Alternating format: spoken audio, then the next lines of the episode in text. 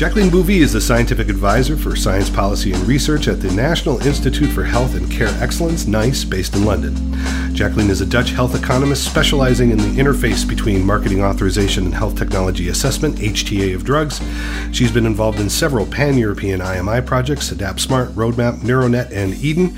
Jacoline, it's always great to speak with you. How are you doing this morning? Good thanks. How are you doing? You know, I'm fine. Hunkered down here in Belgium. We're world class number one winner for COVID deaths. How you guys doing in the UK? You're still at home? Yes. So nice move to uh, home working uh, during the first lockdown at the start of the first lockdown in March. So, and here we still are six months later. Um, so I'm working from my kitchen in London. yeah, have adapted relatively well, I think, given the circumstances. How, how has the day to day work at NICE been impacted? I mean, because NICE has always been one of the more productive and active HTAs around the EMA. Obviously, Brexit's impacting that too. But I mean, from a COVID perspective, how is this impacting your day to day work? For my team, not so much because we mostly do um, do research and, and, and, science policy work. So there has been some impact for my team. Um, but I quite love the work that that we were doing is still the same. For the rest of the organization, though, there has been a really quite substantial impact. Um, we're part of the NHS, and we we you know provide guidance to the NHS. So when the service changed completely um, in a very short period of time, we had to adapt to that as well. Um, so from the start of the pandemic, we you know started producing rapid COVID guidance um, as well as rapid evidence summaries. There are a host of you know new programs and activities that needed to be set up, um, and I think we've adapted quite well. But it, it has been it has been um, interesting times. Let's just say that. Have you involved in any of the vaccine analysis? No, no, I have not. Just no. hopeful that um, there will be some successes um, shortly. One of the things you've been heavily involved in is many of the data programs around the Innovative Medicines Initiative. You're currently involved in EHDEN, the European Health Data Evidence Network. What exactly is EHDEN and what are you doing in the project? Because you're a project lead. Yeah, well, one of the work packages. So, EHDEN is a five year uh, public private partnership. Uh, so, it has a number of academic organizations, public organizations such as NICE, private companies, uh, and SMEs that all work together on this project. And its aim is to set up a, a, federated network of data sources that are all standardized to the same common data model. So that's essentially, you know, what EHDEN is doing. So that means that we're implementing a common data model that's already existing um, and is not owned by EHDEN. So that's the OMOP common data model. It's been developed by a community called OHDSI that originated in the in the US.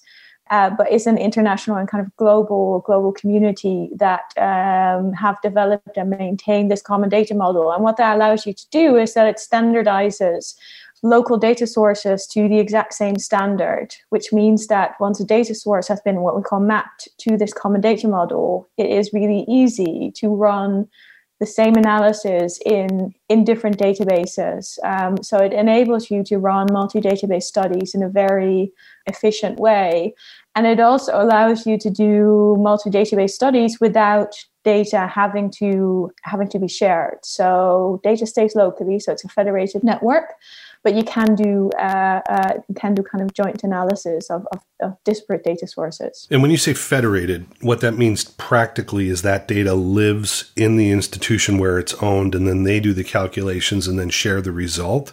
Is that practically how it works? Exactly. Yes. So you um, all the data is governed by kind of local local data governance, um, and the data owner is a, is you know in charge of deciding what what type of research they can and cannot participate in. But yeah, so the data stays locally, and uh, only code to na- uh, analyze the data as well as then results are returned um, for a multi a multi database study. How does that work for HTA? Because we've had some experience looking at comparative effectiveness assessment and what we have found is trying to get some of the more advanced statistical modeling that we're doing with Cox regressions and, and, some of the more upper end nonlinear statistics can be quite challenging. And the hospital staff aren't necessarily geared up to manage some of those calculations to get the comparative effectiveness. How does that work from an HTA perspective? Is federated enough for what you need? Um, not for everything. that we do, um, but there definitely are situations and uh, you know certain certain situations and certain types of evidence that you know would be really useful to to use a federated approach. Um, but it is a really interesting question. So that's one of the things that we are doing in the work package that we're we're co-leading within EHDEN. So we're really trying to explore kind of what the what the potential is for for use of of a federated uh, model and and the OMOP common data model within an HTA context. So what we see is that this common data model and this approach has really been developed by kind of the pharmacoepidemiology community. So it's it's it's really well developed for running and does this in a very efficient way for running, you know, large large drug safety studies, drug utilization studies. Perspective analysis of, of target groups and things like that, I'm, I'm assuming. Exactly. And especially if you're looking for, you know, rare safety safety events, um, it is really useful that you can combine data from different large data sets and see if you find a consistent signal on different studies, for in, in different databases in different countries for HTA, because you know the the jurisdiction that HTA is either done at a national or a regional level. So there, in terms of doing multi-country studies from the perspective of an HTA agency, there might be less of a need for that. Although you can think that in, in, in rare diseases, for example, where there are very few patients in a single country, that that might change, that there might be a need for, for combining data from different data sources. Sure. So EHDEN is a, is a, a public-private partnership. So when you look at it from the perspective of a pharmaceutical company that has to prepare this, prepare the same evidence submission or a similar evidence submission for a lot of different countries, which you typically use in an economic in an economic model. And we see that you can do that, but we've also identified some challenges. So that's that's, that's stuff that we're working through throughout the moment. And specifically, what are some of those challenges that you've identified? So, we found that running the same study where we were specifically looking at um, resource use, so healthcare use uh, of patients. So, how often do they visit GPs? Um, how often do they go to hospital? That type of thing that especially when we were looking at different data sources and how that was measured and then mapped to the common data model, um, that we found some variation in how that was done. Um, especially if you're working with one standard. So within the OMOP common data model, there's one way in which this is all, you know, this, uh, these variables are all, all, are all measured and when you translate a local you know if your local data source has has has measured those variables in a different way you need to you know you need to translate them in a certain you know map them onto onto that different standard.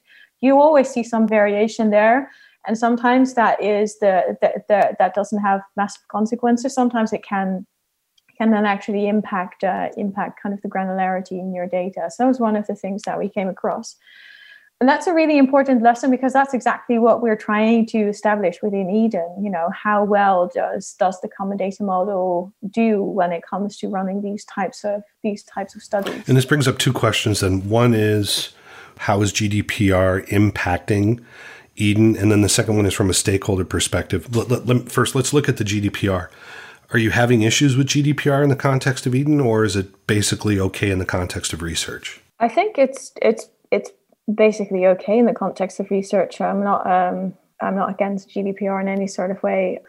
I think what we see in EHDEN is that because all the data stays locally, it is you know really within the kind of the authority of the data owner decides what studies they can and cannot be you know participate in or whatever is compliant with you know their local data governance so, you know, if you have a data source that is not um, able to reuse any any existing data, that obviously limits the the options more. But within the federated network, uh, local data owners and the local data governance um, applies the nice thing about EHDEN is that it actually makes running joint studies a bit more efficient because because there's no need to actually share share the original the original the original data. Basically, the GDPR perspective is from the national regulator, and because the data doesn't leave, it's all basically copacetic. There's no additional, not really any additional governance that you need to to be able to run these studies. You know, we recently had a situation where we did some comparative effectiveness work and had a huge amount of pushback from practitioners of all people. They really weren't happy with what happened. You've written a lot on incorporating stakeholder engagement and preferences into new data models. That's been one of your areas of research. How do we get that buy in with some of these real data models and how should that ownership work? I mean, it's a really interesting, interesting case study. I think I have a lot of sympathy for practitioners who, you know, already are, are as busy as they are. If they have to do something additional on top of their, you know, their normal workload that they don't necessarily reap the benefits of. I mean, it depends a bit on how your healthcare system is organized and financed. But if they have to do this, and then you know it enables a payer or a health insurer to, you know, get a rebate for something. Um, you know, I can see that there, and this is something that we found in the literature as well. That you know, um, ideally, you need to design data collection arrangements that don't put an additional burden on the health system because you get issues with compliance and probably for you know for kind of understandable reasons.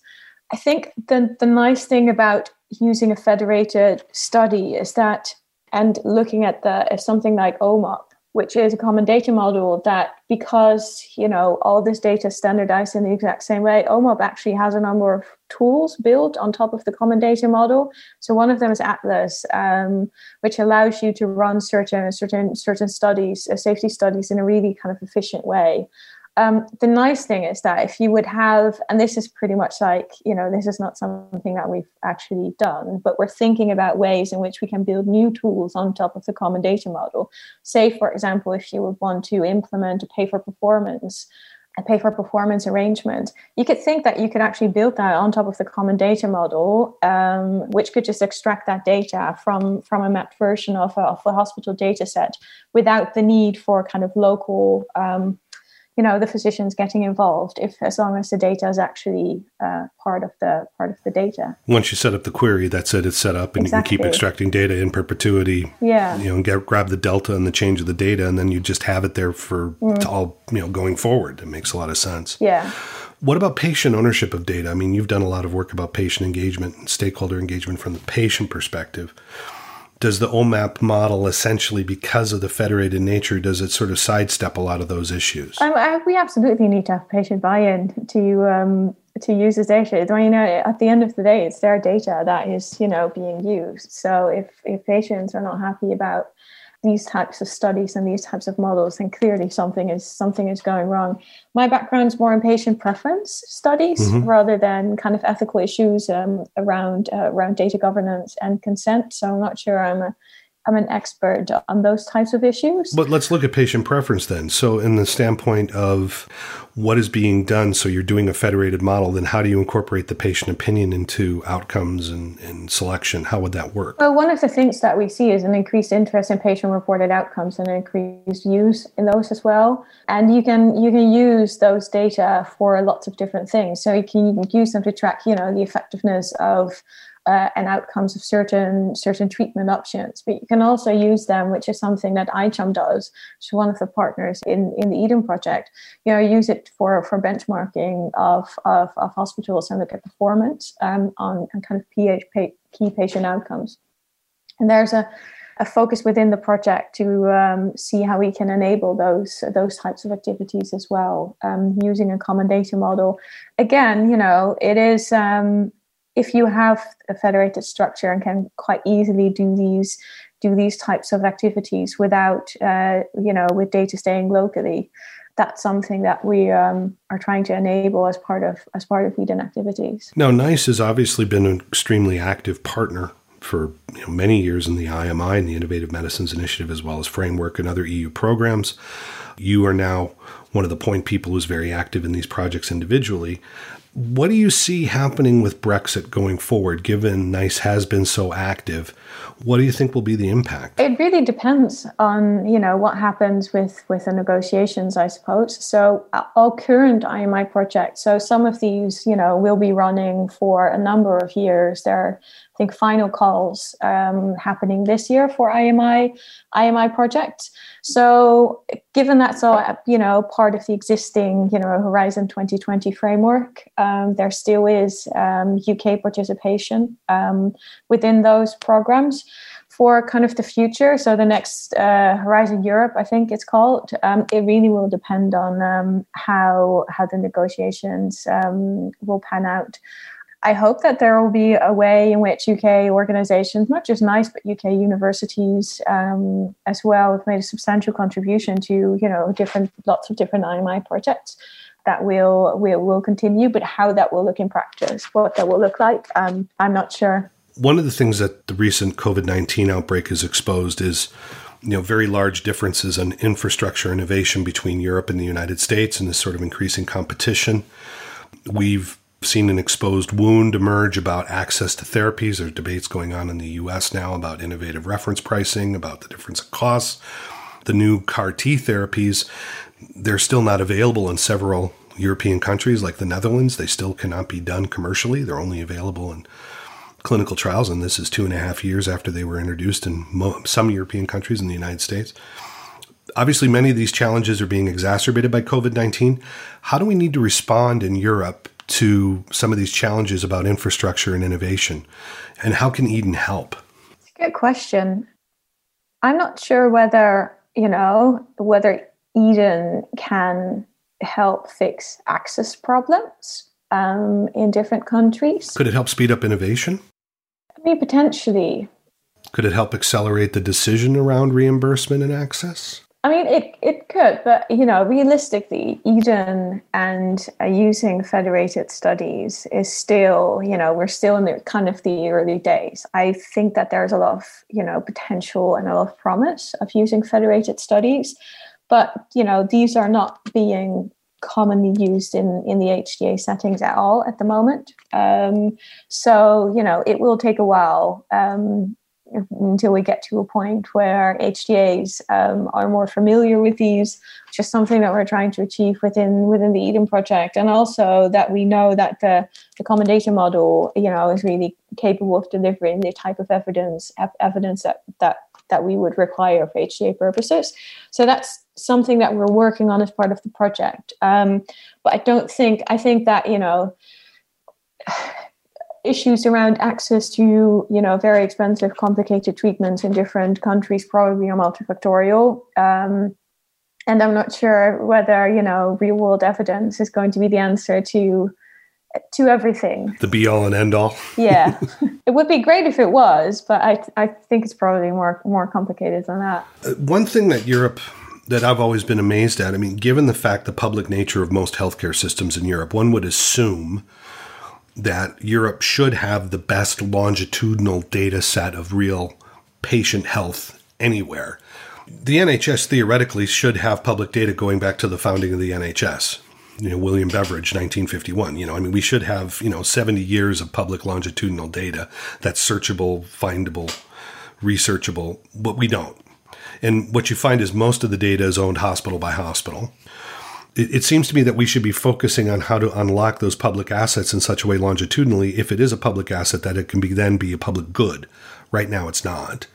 I think actually it makes a lot of sense that that's the current state, that that's the situation that we're in because for the longest time we were, you know, the, the only reason we were measuring certain certain data was to enable day to day, you know, hospital practices. Sure. So the actual use on top of just you know informing and enabling like day-to-day running of hospitals and treating patients. So relatively recent i would say it's really come with the effort of you know increasing increasing the tools you know the both the software as well as the the the, the types of analysis that we're now enable you know enable us to use that data in a really different way and that there's a lot more interest in secondary use. But a lot of data that we have in the healthcare system it wasn't designed to enable that in any sort of way because there never was you know this this second potential use you know had clinical research that would happen in clinical trials that had their own you know data collection systems and kind of healthcare records. That was that's what it was you know it, it just enabled the delivery of healthcare. So the fact that we now have a huge interest in reusing that data and using it for different types of purposes as well um, you know we are still have the legacy that that was never how a lot of these systems were set up and, and designed to be used the the move to electronic health records um, is also something that I think really happened in the last 20 years. So we probably, you know, we might have records going back further, but unless they were collected, you know, as part of studies, for example, it probably is not there anymore. Yeah, the idea that, you know, healthcare data is being has potential other use than just enable the delivery of healthcare. Things relatively recent. So I think that that explains explains a lot. And you also have to wonder whether, you know, we shouldn't be when you think about when you're designing a research study, you know, you're only, you know, there's no point in measuring a variable if you're designing a data collection plan. You know, if there's a variable you're not going to be using in in, in some sort of way, you shouldn't be you shouldn't be measuring it. Mm-hmm. And I imagine that you know when you're recording patient information into into a patient record, it might you know work in a similar way. So we could look at that, you know, as researchers and go like, well, it's really unfortunate that they're not measuring these and these things because that's information that would be really useful for these kind of secondary purposes of the data. If it's not going to be happening, you know, or enable something in practice where it's not going to, the information is not going to be there. It's something that we saw actually as part of the roadmap project. So that was a big data or real world evidence in Alzheimer's disease project that was part of the Big Data for Better Outcomes suite of projects. So we looked at data on uh, kind of diagnostic information of, of, of Alzheimer's patients. So we saw that in practice, you know, once people receive in clinical practice, once they receive a, a, a diagnostic assessment and then a, a diagnosis of Alzheimer's um, or dementia, there's no need to do a reassessment usually after you know to track disease progression. Because once the clinician already and the patient already know what the diagnosis is you don't do, tend to do repeat you know repeat measurements of these criteria but from a research perspective you know and also if you want to track disease progression in practice for you know for hta purposes for example it would be really beneficial if that information actually was there but in practice it isn't and for good reasons as well because there's there's there's little it it doesn't provide any utility really in in practice and that's a you know that's a, a gap that we're probably going to you know continue to see that unless there's also some sort of need in practice you know for the data to be measured it's still probably not going to be in the patient record. That's I think that's a big difference between the public systems we work with in Europe and the, the privately run systems in the United States because often what we see is the, the systems that are the best at data capture and data management, diligent about how they capture that data and putting in systems to make sure the data is clean and automated and stuff. They're doing it mainly for revenue control because they're for profit hospitals. Mm. It seems like there needs to be some built in motivation there. The, the, the lack of a market force, perhaps, is not you know driving these things maybe EHDEN can develop something on the innovation side where there is a revenue potential there at least from a drug discovery or at least from a an optimization standpoint for better practice i mean if it became part of the hta mechanism or at least the hospital reimbursement mechanism maybe that would be a way to do it I mean, potentially, yes. Um, but unless you would change fundamentally how how the system is financed and organized. Sure. I'm not sure whether you, you know, as as EHDEN can achieve that. What we can do, however, is you know look at the tools that would would would enable like easier data collection and also using the data for different purposes you know without imposing that additional burden on the on the health system. And that's very much something that i think we we, we have in mind and are, are looking into. Does europe need a different HTA process, do you think? I mean, there was discussion about centralizing the HTA procedures. Where are those conversations at now? Are they completely stalled? And, and do we need a more centralized HTA procedure, do you think? I think, and this is just kind of my my personal opinion on the matter, I'm skeptical about having a European harmonized HTA procedure for different reasons, but mainly because there's a difference between whether you can do it in, in, you know theoretically whether you can do it. If you would all have if you would have a new technology and you would all have in all different different european countries you would have the same comparator you would be interested in kind of the same same outcomes as well but even if technically you can do it there still are such huge differences between you know priorities of different healthcare systems how systems are financed prices differ as well affordability differs. So even if you could do uh, you know technically you could do some of it um, whether it will work in practice and whether it would actually you could design one centralized procedure that would serve the needs of every individual healthcare systems in the same way i'm skeptical whether it can actually achieve that the barriers are more about that than the question of whether technically you could do it. Sure. And you can see that EUnetHTA is doing joint clinical assessments because those seem to seem to work quite well because you can do that. But then, you know, whether it's the most efficient way of doing things, you know, is a different question as well. But I think the barriers are more about, you know, can you create one single procedure that really, you know, serves the needs of every individual healthcare system um, rather than technically is it possible to do it. So it's more do you want to do it as opposed to is it possible? Yeah. But also not just do you want to do it, but what are your the needs of your healthcare system what are the decisions that you're that you want to make so EHDEN obviously was supposed to be having its first major grand event with everybody face to face and we were going to do it in madrid which is now the hotbed of the second outbreak of COVID 19. So that's not happening. We're going to be running a series of webinars. Obviously, we're doing one on October 22nd about infrastructure, and it'll be yourself, Anya Scheel, uh, Nicholas Hedberg, from EUnetHTA.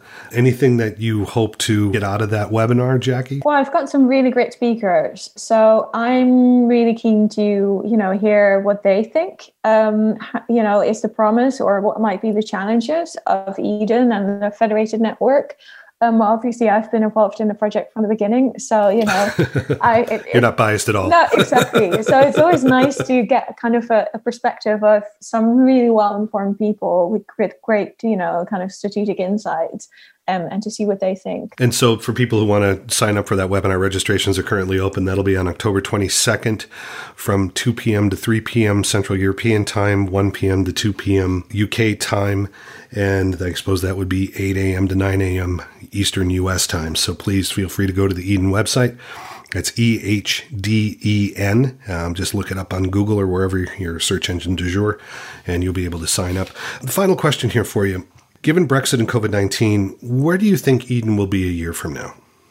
I think EHDEN. So EHDEN obviously has responded to to COVID nineteen by making some of the some of the data partner calls more COVID specific, and through the OHDSI community has actually been involved in producing rapid evidence. I think what the COVID 19 pandemic has shown is that in these types of situations, having a federated network of data sources that really allow you to very rapidly generate reliable evidence has has huge potential benefits. So even though EHDEN was already kind of existing um, and and and up and running before the pandemic, it's just really demonstrated how useful it can be to have a system in place that allows you to run these studies really quickly and efficiently. And how do you think EHDEN will impact HTA five years from now? Well, my optimistic scenario would be that we would see routine use of EHDEN and EHDEN developed tools as part of different HTA procedures in different countries. But you know, we can't as EHDEN, we can't just achieve that by ourselves. So we'll need you know the involvement of kind of the international HTA community. So we're doing a lot of kind of education and awareness type of activity within the project. So we're trying to you know make people become more aware of what federated federated networks and accommodation models actually are and how they how they function and what the what the benefits are. So hopefully better use of, of real world evidence in HTA settings enabled through through some of the work that we're doing within EHDEN. Jacoline, it's uh, always a pleasure. It's been great speaking to you. Thank you. Thank you.